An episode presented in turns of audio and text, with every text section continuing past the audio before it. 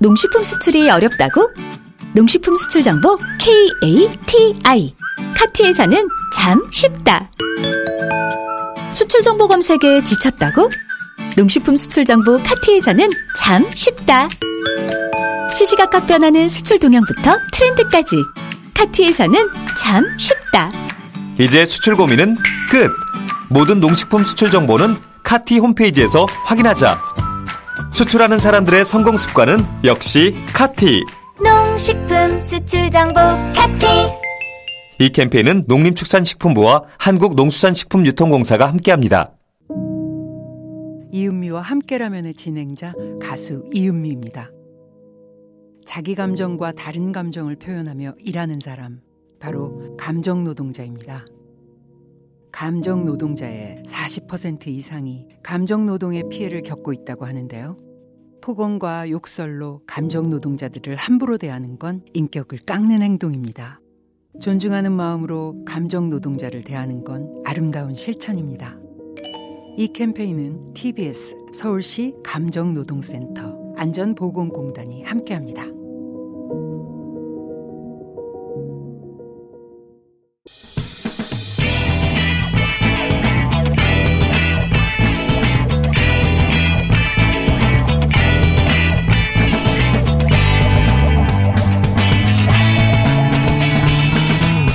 김어준의 뉴스 공장.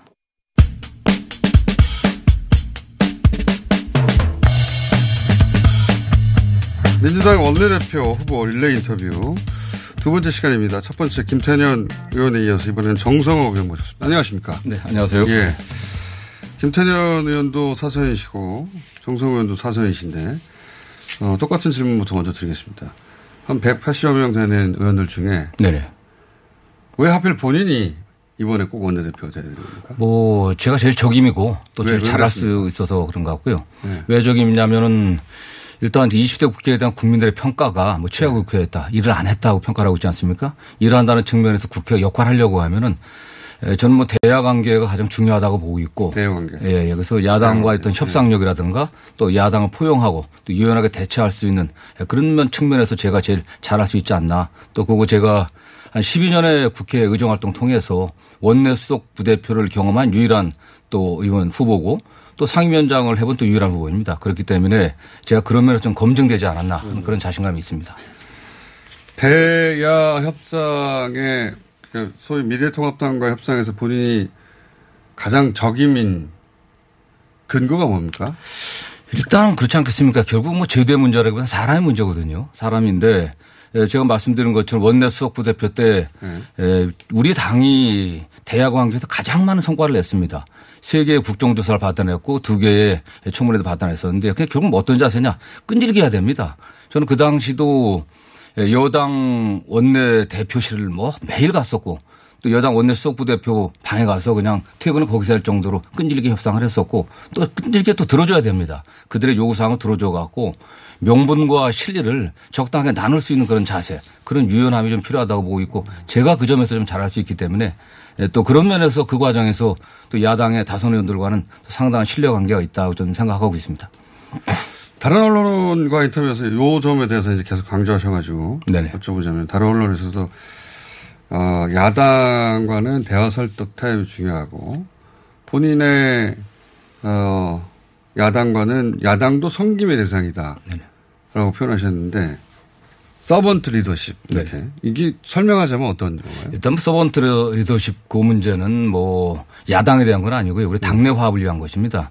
원내대표가 나를 따라라 하는 게 아니라 정말 이번에 다수의 초선 의원들이 들어왔기 때문에 그분 각자 각자의 역량을 발휘할 수 있도록 제가 지원하고 뒷받침하고 예, 그래서 그들의 역량을 모아낸다, 낸다는 그런 차원에서 제가 서번트 리더십을 말한 거고 야당도 섬겨야 된다고 하는 것은 뭐 야당의 뭐 충성은 아니지 않습니까? 그런 의미가 아니라 야당도 국민의 일정 부분을 반영합니다. 네. 그렇기 때문에 국민의 대표자인 야당의 목소리 들어서 우리가 에, 집권 여당이 네. 함께 국정에 반영해야 될 책임이 있고 또 이번에 우리 당을 찍어준 네. 중도층 수용보토층 해당하는 그런 분들의 목소리도 일부 야당에 반영돼 있기 때문에 그런 면에서 제가 그렇게 표현한 겁니다. 네. 근데 이제 지난 20대 이제 그런 말씀하시면 지난 20대 국회가 어렸던 게 끈질기게 대화나 협상을 안 해서가 아니라 어, 야당 입장에서는 어, 여당이 원하는 대로 들어줄 수가 없다. 배수진을 쳤기 때문에 결국 네. 패스, 어, 4 플러스 1로 패스트트랙을 걸어서 통과시킬 수밖에 없었는데, 네. 어, 대화와 설득으로 안 될 수 있지 않습니까? 아, 그렇죠. 네, 그럼 그렇습니다. 합니까? 그게 그러기 위해서는 뭐 국회 선전화법에 패스트트랙 조항을 놓은 건데 패스트트랙에 올리게 되면 330일이 걸립니다. 네. 그러나 330일 동안 뭘 해야 되는데 또 그동안에도 별 노력을 안 했어요. 선거법이든지 공수처법인지 타협이 굉장히 부족했습니다.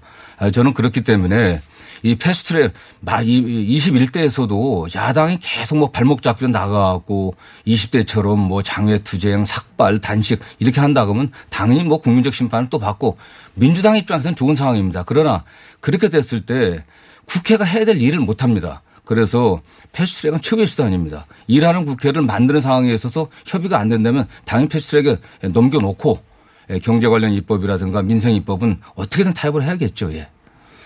제 요지는 이제 이번에도 패스트트랙으로 문제를 해결할 수밖에 없다가 아니라 그 대화 타협으로 안 되는 상황들이 자주 등장할 텐데 네네.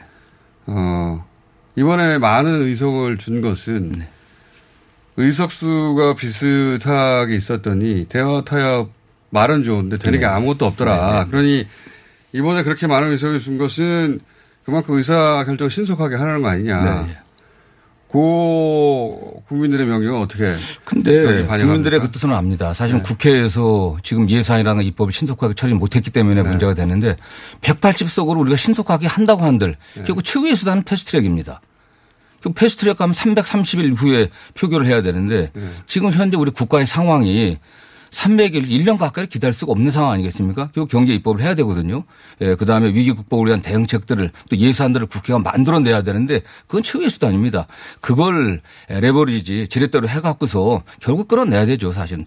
야당도 이번 선거가 여당이 잘해서가 아니라 야당이 잘못했기 때문에 야당 심판한 거다. 이런 평가가 많이 있습니다. 저는 그런 측면에서 야당도 1년 후부터는 대선 국면에 들어가게 되는데 협상을 안 할 수가 없다고 보고 있습니다. 과거와 똑같은 행태를 한다고 하면 야당은 완전 자멸하게 되겠죠. 예. 알겠습니다. 제 말은 패스트트랙 안 가고 과반으로 통과시킬 법안도 많이 있으니까 그렇지 않습니다. 그렇지 그 왜냐하면? 네. 합의가 안 되고 야당 상임위원장이 된다고 하면은 네. 안건 상정을 하지 않게 되면 그렇게 되는 패스트트랙이 필요한 거거든요. 네. 5분의 3으로 패스트트랙에 올려야 되니까. 네. 근데 이제 뭐 그 중에서 한 여섯 개 정도를 야당이 가져간다 하더라도 네. 그 외에 상임위를 가져갈 테니까 네. 어, 법사위원장이 누가 될지 모르겠습니다만 네네. 그러면 그 과거만큼 막히지는 않지 않을까요?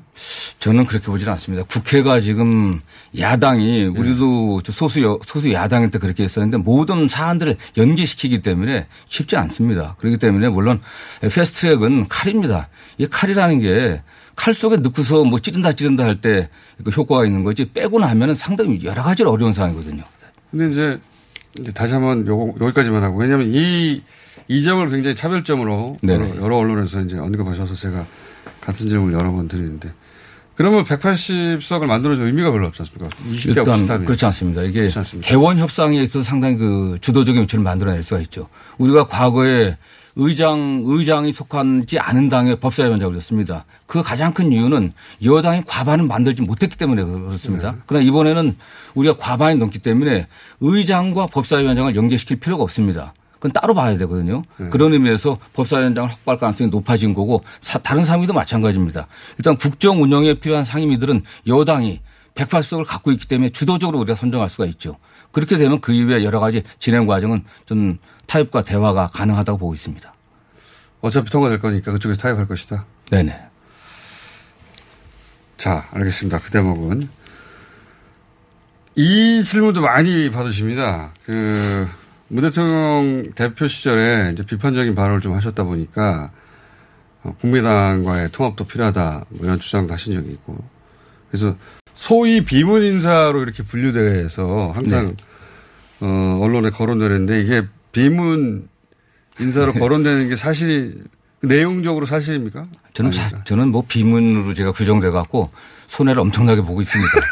정말 굉장히 많은 피해를 보고 있고 네. 제가 요새 먹지 않아도 될 욕은 무지하게 많이 먹고 있는데 뭐 가장 큰 이유는 네. 지난 대선 경선 때 제가 네. 이재명 경기도지사를 도와서 그런 겁니다. 그게 그 이후에 그게 그 이전에도 왜그 그러나 사실은 그 당시 국민의당과의 관계에 대해서 안철수 저는 우리 집권 초기에 네. 어쨌든 과반이 안 되기 때문에 네. 우리가 범 여권이 어쨌든 촛불 연대를 만들어 갖고 150석 이상을 확보해 갖고서 국정을 갖다가 돌파해야 된다. 촛불 민심을 제도해야 된다는 생각을 갖고 있었기 때문에 저는 그런 얘기를 한 거고요. 저는 지금도 어쨌든 우리가 이번엔 과반 이상 확보했기 때문이지만 그 당시 범여권 촛불 연대를 만들어야 된다는 그런 취지에서 얘기했던 겁니다. 네. 근데 이제 제가 기억하기로는 2015년 그러니까 어 문재인 그 대선 후보가 되기 전에 네.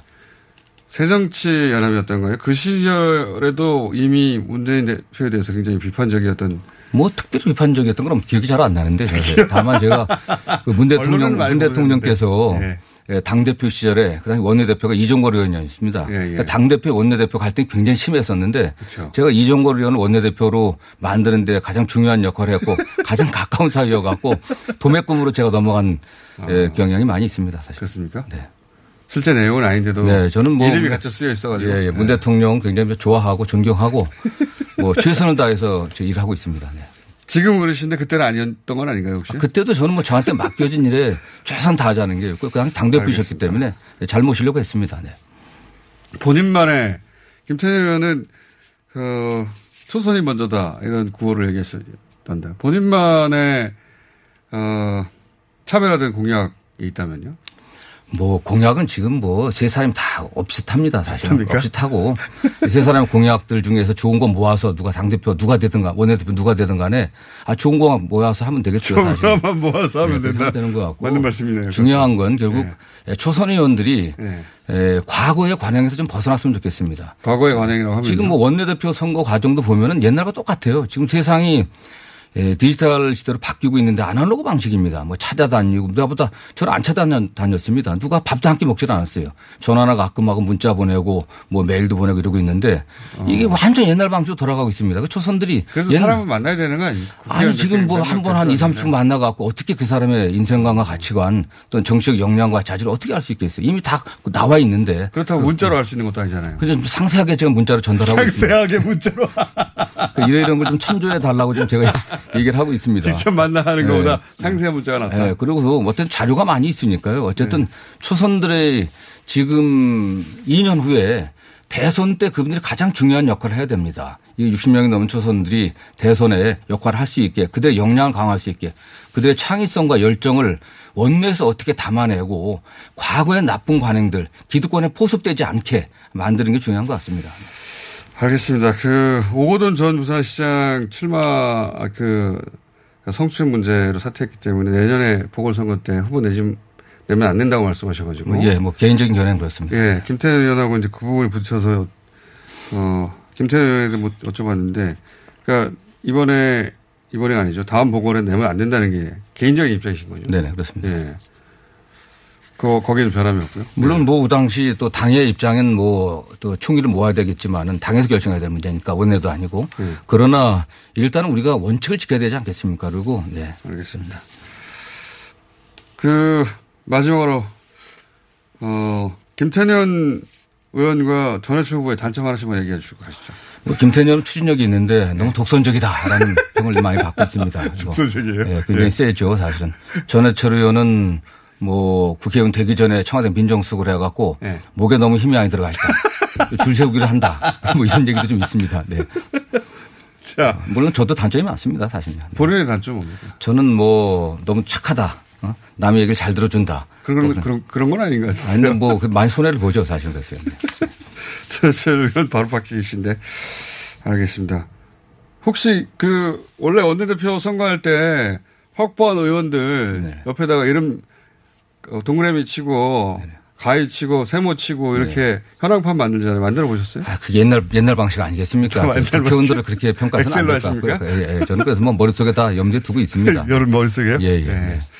알겠습니다. 그거 다 모아보면 국회의원, 국회의원 숫자 넘어가고 그러던 300개 넘어가고 그러던데 네, 그러니까 그게 정확치 않다는 거죠, 그게 사실은. 예. 여기까지 하겠고요. 혹시 당선되시면 다시 모시겠습니다. 정성호 의원이었습니다. 감사합니다. 네, 감사합니다.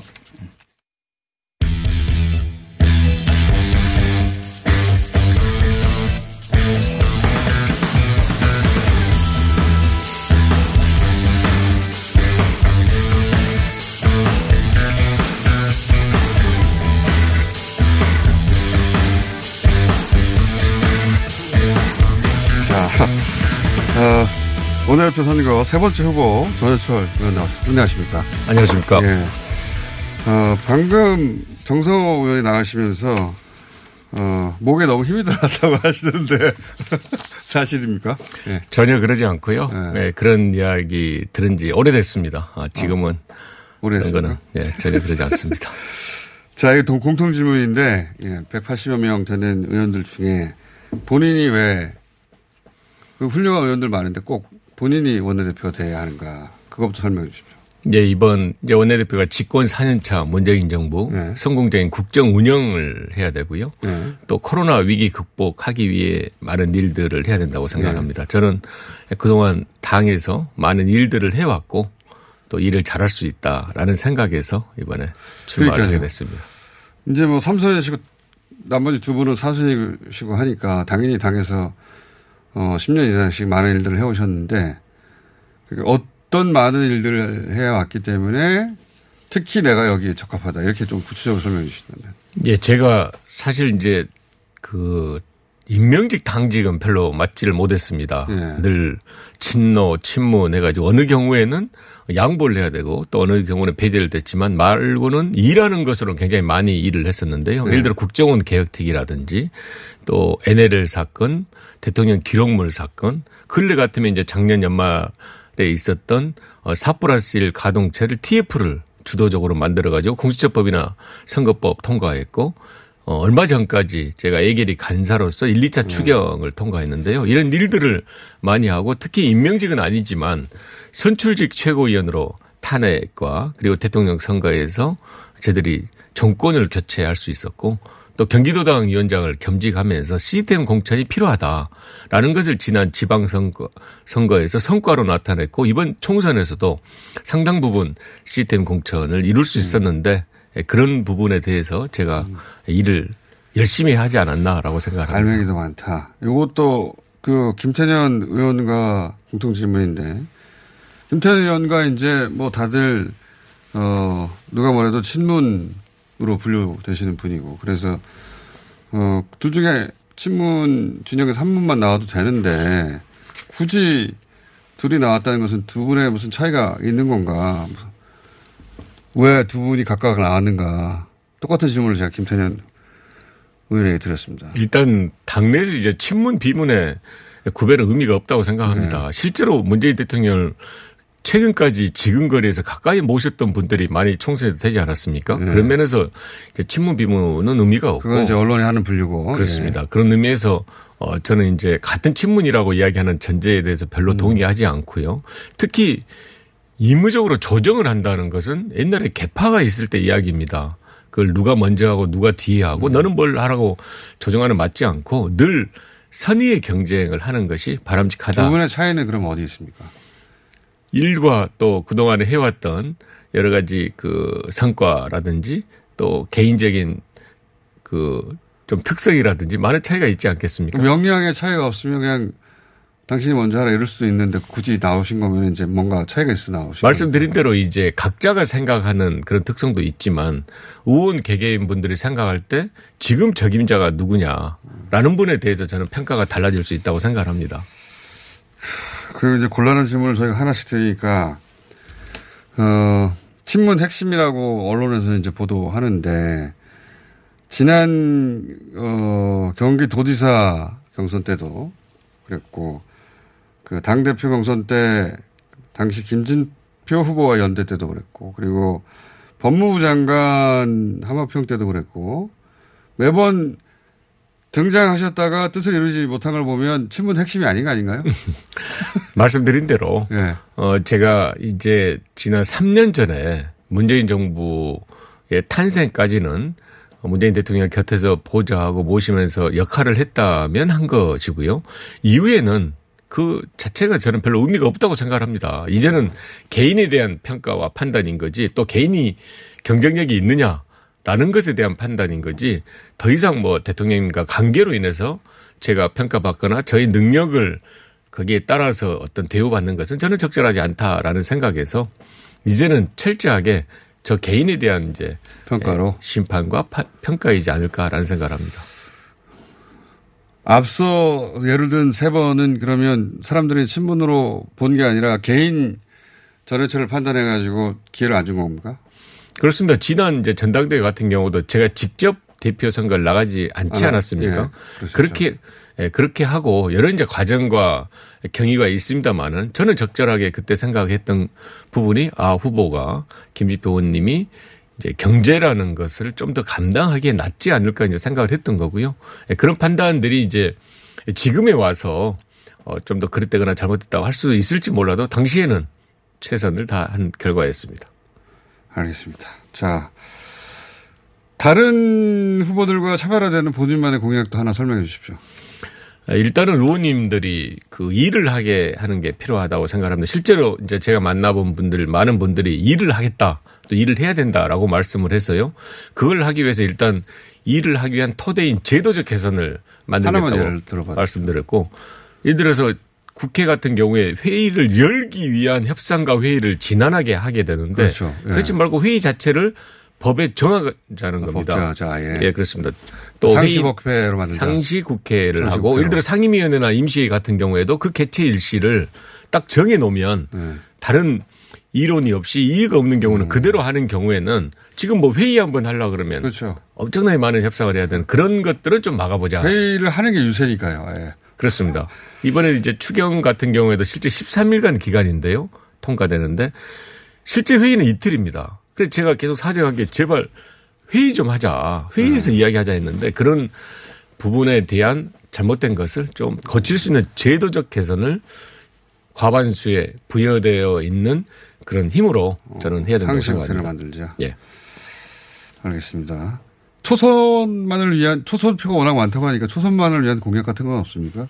일단 이제 초선만이라기보다는요. 제가 이제 추가로 이제 정책 정당을 정책 실현하기 위한 공약이기도 하는데요. 의원 한 분한 한 분이 한 의원에 적어도 하나의 입법을 하자 라는 것을 당에서 지원하겠다. 그렇게 2반 단계에서부터 홍보하고 심지어는 그 재정적 지원까지 해서 지금 이번에 초선 당선자님들의 특성 중에 하나가 굉장히 개인의 전공 분야가 다양하고 그렇죠. 확실합니다. 네. 그런 분들이 와서 결국 의원은 입법으로서 의원은 그렇죠. 표시하는 거기 때문에 그런 의원 입법을 장려할 수 있게 적어도 한 분의 특성화된 또 전공에 맞는 입법을 하게 하는 것을 저들이 지원한다면 나중에 정책 정당의 면모를 갖출 수 있다라고 생각합니다. 알겠습니다. 이번에는 꼭 되셔야 할 텐데 말씀하셨듯이 워낙 많이 떨어지셔가지고요. 그, 그러면. 최고위원도 그래도 됐고요. 원내대표 어, 선거하면 여야 모두, 어, 나오시는 분들이 현황판 만들어가지고 그 OX 세모표 하잖아요. 근데 언론에 난 걸 보니까 의원님 의원실에서는 이미 한 100여 명 동그라미가 쳐졌다고 보도됐는데 사실입니까? 그걸 제가 그렇게 한 건 아니고요. 그냥 네. 얼굴 언론에서 축축성 기사를 한 것 같고. 아, 그래도 뭐 소스를 주니까 백석, 백, 백여 명이라고 하죠. 특히 이번에는 네. 그 68분의 초선 당선자 분들이 계시는데요. 그분들을 알기가 굉장히 힘듭니다. 사실 그렇죠. 재선 이상 되는 분은 이미 저하고 4년, 8년 그렇죠. 생활을 해서. 줄 사람 주고 안 줄 사람 안 주죠, 이미. 뭐꼭 그건 아니지만 어느 정도 예측이 가능한데 네. 68분의 초선 당선자 분들은 정말 알기가 어렵고 또 하나는 이제 그분들 그분... 빼도 100명 되잖아요. 그렇지는 않고요. 100명, 한 100, 한 110명 정도의 분류는 끝났을 거 아닙니까? 163분 중에서 초선이 68분이기 때문에요. 네. 아무튼 그분들이 또 이번에는 굉장히 신중하게 개인의 의견을 피력하는 것을 굉장히 좀 이렇게 자제하시더라고요. 네. 그런 면에서 아무튼 이번에는 굉장히 어려운 선거다라는 아, 생각합니다. 아직도 그 분석이 다 끝났습니까? 네, 내일 투표 결과를 봐야 할 것 같습니다. 예전에는 이제 하루 전 되면은 이미 다 표 나와가지고 그래 후보 3명이면 후보 3명 지원하는 사람들 이거 동그라미야 확실해. 그 동그라미 합치면 300개 넘고 막 그랬는데. 저를 이제 도와주신 분들이 네. 대체적으로 보면 아까 말씀하셨던 이제 그렇게 뭐 100여 분 이야기를 도와주신 분들이 이야기를 한 것 같은데요. 제가 말씀드린 대로 이번 선거는 굉장히 이제 예측이 좀 어려운 것 같고 네. 그래서 더 열심히 내일까지 하고 있습니다. 김찬현 이제 후보가 재수 아닙니까? 네. 지금 최근에 만들어지고 있는 전통은 재수한 사람이 다음에 되던데 이렇게 되면 김찬현 후보가 지금 유력한 그 점에 있어서는 그런 건 아닌가요? 혹시 세, 세 분석이 어떻게 되고 있습니까? 지금 이제 현재 20대지 않습니까? 네. 현재 20대 그 원내대표는 모두 삼선 의원님이 네 분 다 하셨습니다. 네. 그래서 이제 아, 사선이니까 안 된다. 그것보다 이제 21대 예, 삼선 의원이 충분히 할 수 있는 자격은 있지 않을까 생각을 합니다. 그 어, 다른 두 경쟁자에 대한 단점도 하나씩 말씀해 주시고 이제 끝날 때가 되어가기 때문에. 예. 오늘 당선되시고 나면 이제 길게 얘기하실 텐데요. 저희 모시고. 예. 예. 예. 일단은 어, 정석 의원님 단점이라기보다도요. 예. 저하고 이제 연배도 갖고 친구처럼 지내는데 아무튼 정말 진지하고 성실한 분이라고 생각을 하고요. 네. 어, 김태년 의원님 역시 어, 일을 아주 추진력 있게 하는 그런 장점을 가지고 단, 있습니다. 단점은 없습니까? 두 네, 단점은 특별히 모르겠습니다. 오고돈 전 부산시장 그 에 대한 보궐선거 문제로 두 분이 의견이 다른데 다른 후보는 의원님 생각 어떠세요? 일단 이제 어느 분도 이야기하셨는데 저는 우선적으로 거기에 대해서 당이 할 일은 깊이 사과 반성이라고 네. 생각을 합니다. 물론 당은 당규에 보면 책임 있는 정당의 후보를 출마시키지 않아야 된다라는 조항이 있어서 그걸 무겁게 받아들입니다만은 지금 그것을 최종 판단하기에는 좀 음. 빠른 것 같고요. 아무튼 지금은 정말 국민께 사죄해야 된다고 생각합니다. 알겠습니다. 마지막 질문인데요. 어, 다들 비슷한 시간으로 저에게 배정해가지고 나중에 꼭 사는 분들이 있어요. 보호자진들 중에. 우리 30초 부족했다고 막 항의하고. 다 끝났는데 어떡하라고요. 30초. 얘기하다 보면 30초. 네, 그렇습니다. 예. 네. 그, 본인이 원내대표가 되면 이번 국회, 다음 국회에서는 이건 꼭 내가 고쳐야 되겠다고 하는 여러 가지가 있겠지만 하나만 대표적으로 꼽아주시면요. 음, 말씀드린 바와 같이 아무튼 일하는 국회 터대를 만들어서 적어도 회의를 하기 위한 협상과 회의를 진난하게 하는 것은 한번 막아야 되지 않겠냐라는 생각을 하고 있고요. 그런 면에서 더 강조되는 게 대화와 타협을 통해서 끝까지 설득하고 설득하고 해서 150석 이상의 과반수를 부여한 국민의 뜻을 더 잘 받들도록 하겠습니다. 그 말씀하시니까 제가 궁금한 것이 정성호 의원도 똑같은 말씀하셨는데 뭐 대화 타협하지 않고 막 하겠다고는 아무도 얘기하지 않죠. 근데 그게 막혔을 때 어떻게 할까? 어, 야당에서는 이건 절대로 안 된다고 하는 법안이 있을 거 아닙니까? 당연히. 그건 어떻게 하죠, 그때는? 그래서 말씀드린 대로 이제 국회법 아까 제도 개선 같은 경우는 사실은 저희들 스스로의 재살깎기일 수도 있고 저희들 또 책임을 지고 어렵게 하는 그런 법이잖아요. 그런 법 같은 경우에는 저희들은 과반에 부여한 그런 권한으로 해서 또 그런 권능으로 해서 통과했을 때 국민들이 많이 납득을 하실 수 있다고 생각을 하고요. 내용적으로 다만 좀 정치적 이해관계라든지 정치적 의제에 대한 것은 지금 코로나 위기 국면에서 좀 더 자제하거나 후순위로 가야 된다고 생각합니다. 그런 면에서 저희들이 그걸 다 활용하는 것은 결국 개개 법률에 따라서 국민분들께서 어떻게 공감하고 이해해 주시냐에 달린 것 같습니다. 모든 법안을 다 힘으로 밀어붙이서는 안 되겠지만 어떤 거는 그렇게 해야 되는 것도 있고 어떤 거는 그래서는 안 되는 것도 있다. 그렇습니다. 알겠습니다. 오늘 여기까지 하고요. 당선되시면 당선되면 다 얼굴 안면을 바꾸고 안 나오셔가지고 다들 당선되시고 나면 저희가 따라 한번 모시겠습니다. 감사합니다. 네, 감사합니다. 예, 전해철 의원이었습니다. 안녕하세요. 치과의사 구지은입니다. 태아가 자랄 때 가장 먼저 생기는 기관이 어디일까요? 바로 입입니다. 먹는다는 것은 삶의 시작이자 끝인 것이죠. 100세 시대인 요즘은 치아를 100년 가까이 사용합니다. 그럼 어떻게 해야 치아를 100년 동안 건강하게 관리할 수 있을까요? 바로 올바른 칫솔질과 정기적인 스케일링입니다. 가까운 치과를 방문하시면 치과의사 선생님께 올바른 칫솔질을 배울 수 있습니다. 그리고 1년마다 건강보험 적용이 되는 스케일링 치료 놓치지 마세요. 이 캠페인은 유디치과협회와 함께합니다. 시더 시더. 아빠 발톱 너무 두껍고 색깔도 이상해. 이 녀석. 그럴까봐 내가 캐라셀 네일 준비했지. 갈라지고 두꺼워진 발톱 무좀이 싹 사라진다고. 미국 판매량 1위 600명 임상 실험을 거친 전 세계 48개국 손발톱 케어 압도적 지배자 캐라셀 네일. 2주 후 달라진 손발톱을 경험할 수 있습니다. 네이버에서 캐라셀 네일을 검색하세요.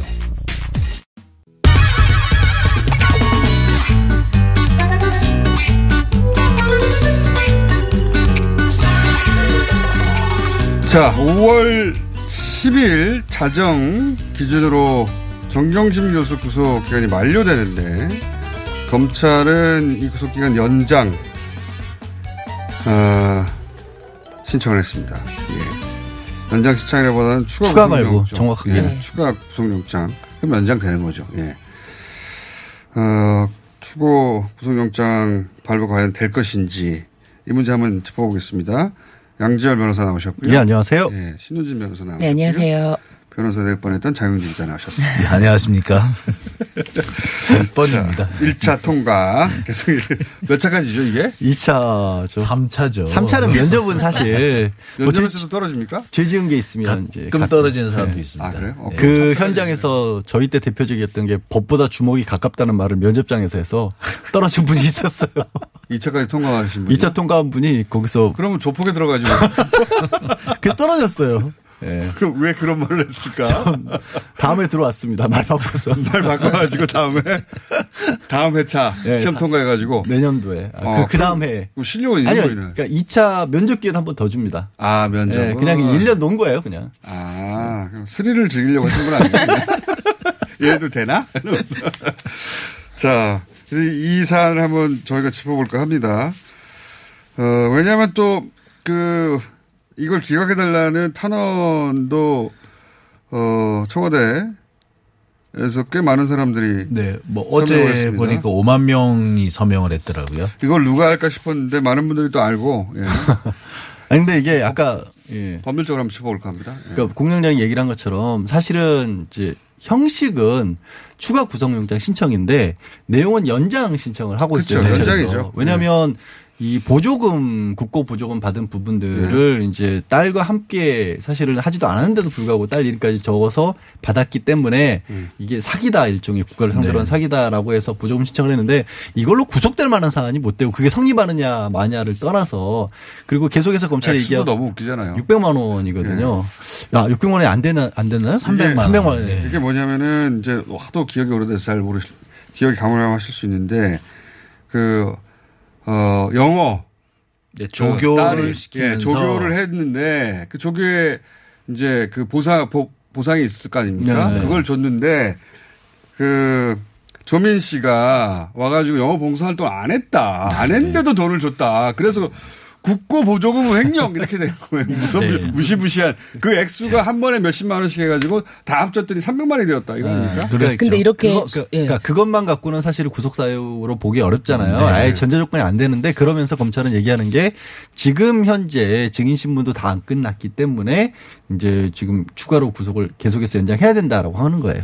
근데 이 사건이 1심에서 구속 기간이 최대 6개월입니다. 네. 그런데 이제 다른 사건, 이제 지금 구속영장이 발부되지 않은 다른 사유, 예를 들면은 뭐, 뭐 미공개 정보를 이용했다, 차명, 차명 주식 거래를 했다, 이런 혐의를 이제 기재되지 않은 혐의를 추가해서 아예 새로운 이제 구속영장 그렇죠. 발부를 받겠다는 건데 그 구속영장 발부 받아서 이 사건 재판에 이용하겠다라는 그러니까 거예요. 이건 반칙이죠. 선법이고 반칙이죠. 이거 이렇게는 네. 웬만하면 어 잘 안 합니다. 왜냐면 그 잘 유명하신 분 있잖아요. 우리가 아는 MB. MB도 이렇게 이렇게 까지 해서 구속영장을 연장하지 않았거든요. 이거는 사건을 일부러 쪼개는 거거든요. 네, 그렇죠. 맞아요. 네. 사건 쪼개기를 해서 사건 쪼개 그러니까 하나의 사건인데 네. 마치 다른 사건처럼 쪼개놓다가 6개월 구속 그 기간 만료되면 요걸 집어넣어 가지고 또 6개월을 받아내려고 하는 반칙이죠, 반칙. 그리고 처음부터 이 재판을 끌어온 게 검찰이에요. 검찰이죠. 그 네. 증거 목록 압수 저기 금- 증거 목록에 대해서도 열람 복사를 해주지 않았거든요. 저는 이게 어떤 의도가 깔려 있다고 보냐면 검찰이 재판에는 자신이 없으니까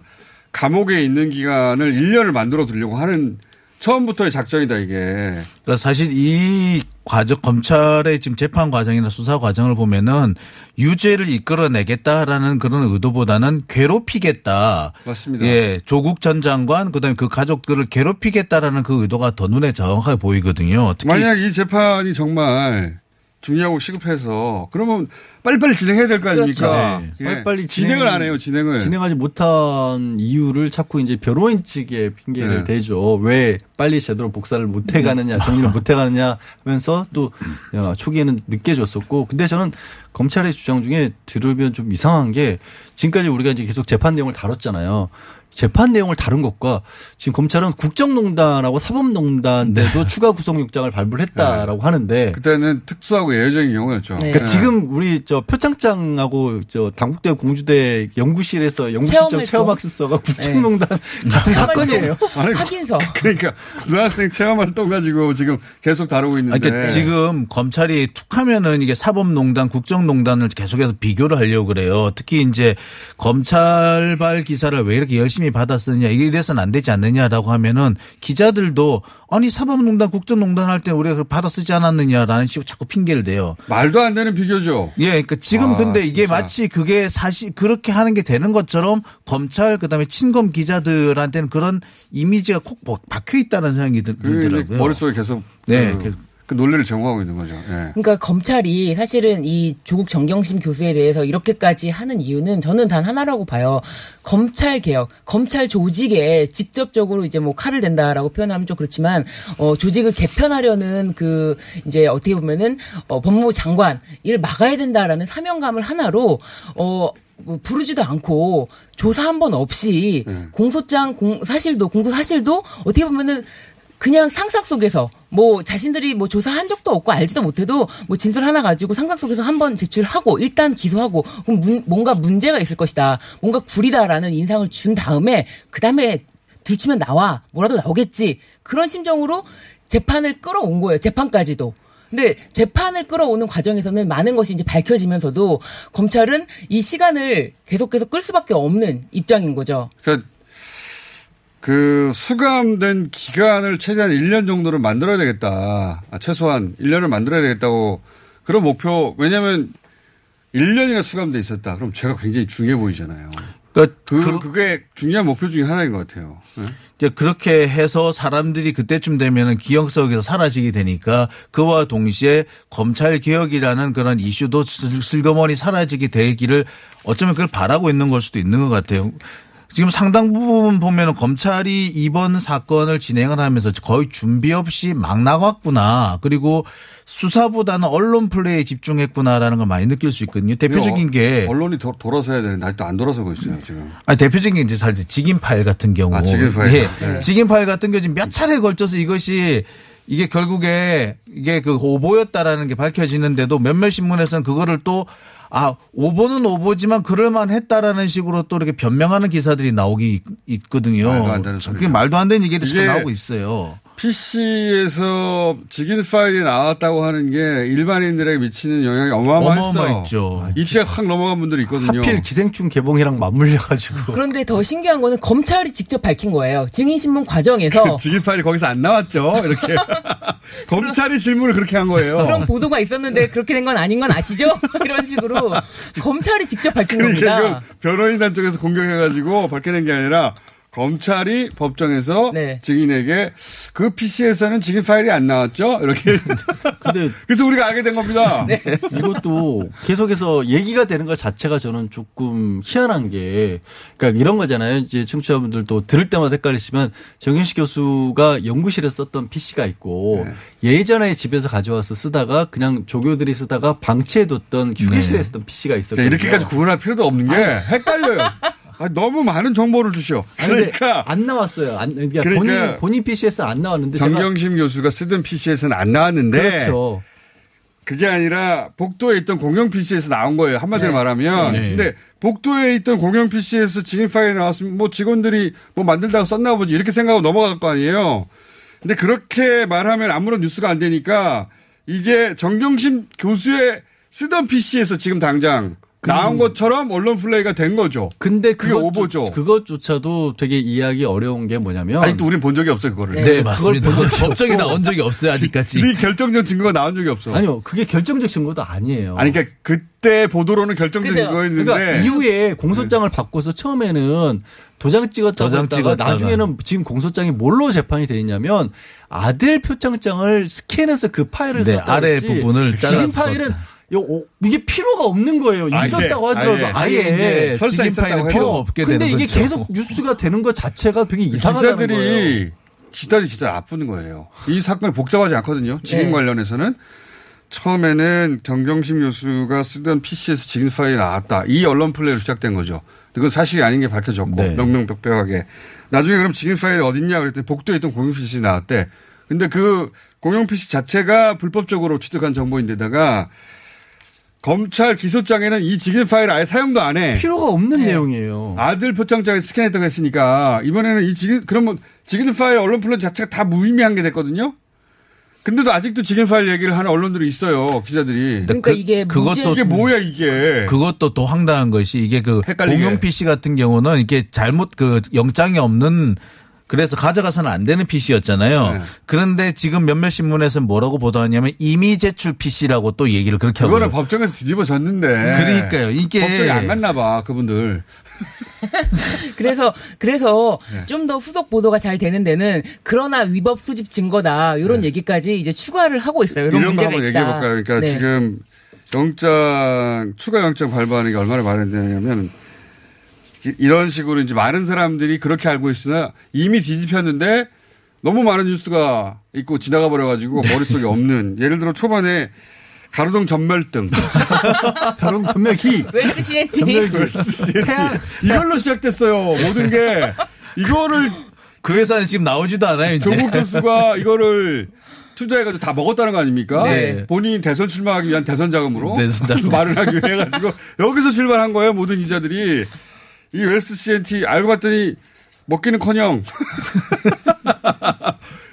그냥 저기 그 사모펀드가 투자했던 정확하게 네. 말하는 사모펀드를 투자하려고 했던 회사에서 기술을 하나 가지고 있는데 그 기술 일부를 이 회사에 오히려 주고 배터리 관련해서 주고 이렇게 복잡하게 설명하니까 기억이 안 남지. 그러니까 이거를 전국에 다 먹었다고 그랬는데 알고 봤더니 전년도보다 더 떨어졌어. 그래가지고 싹 사라져 버렸어요.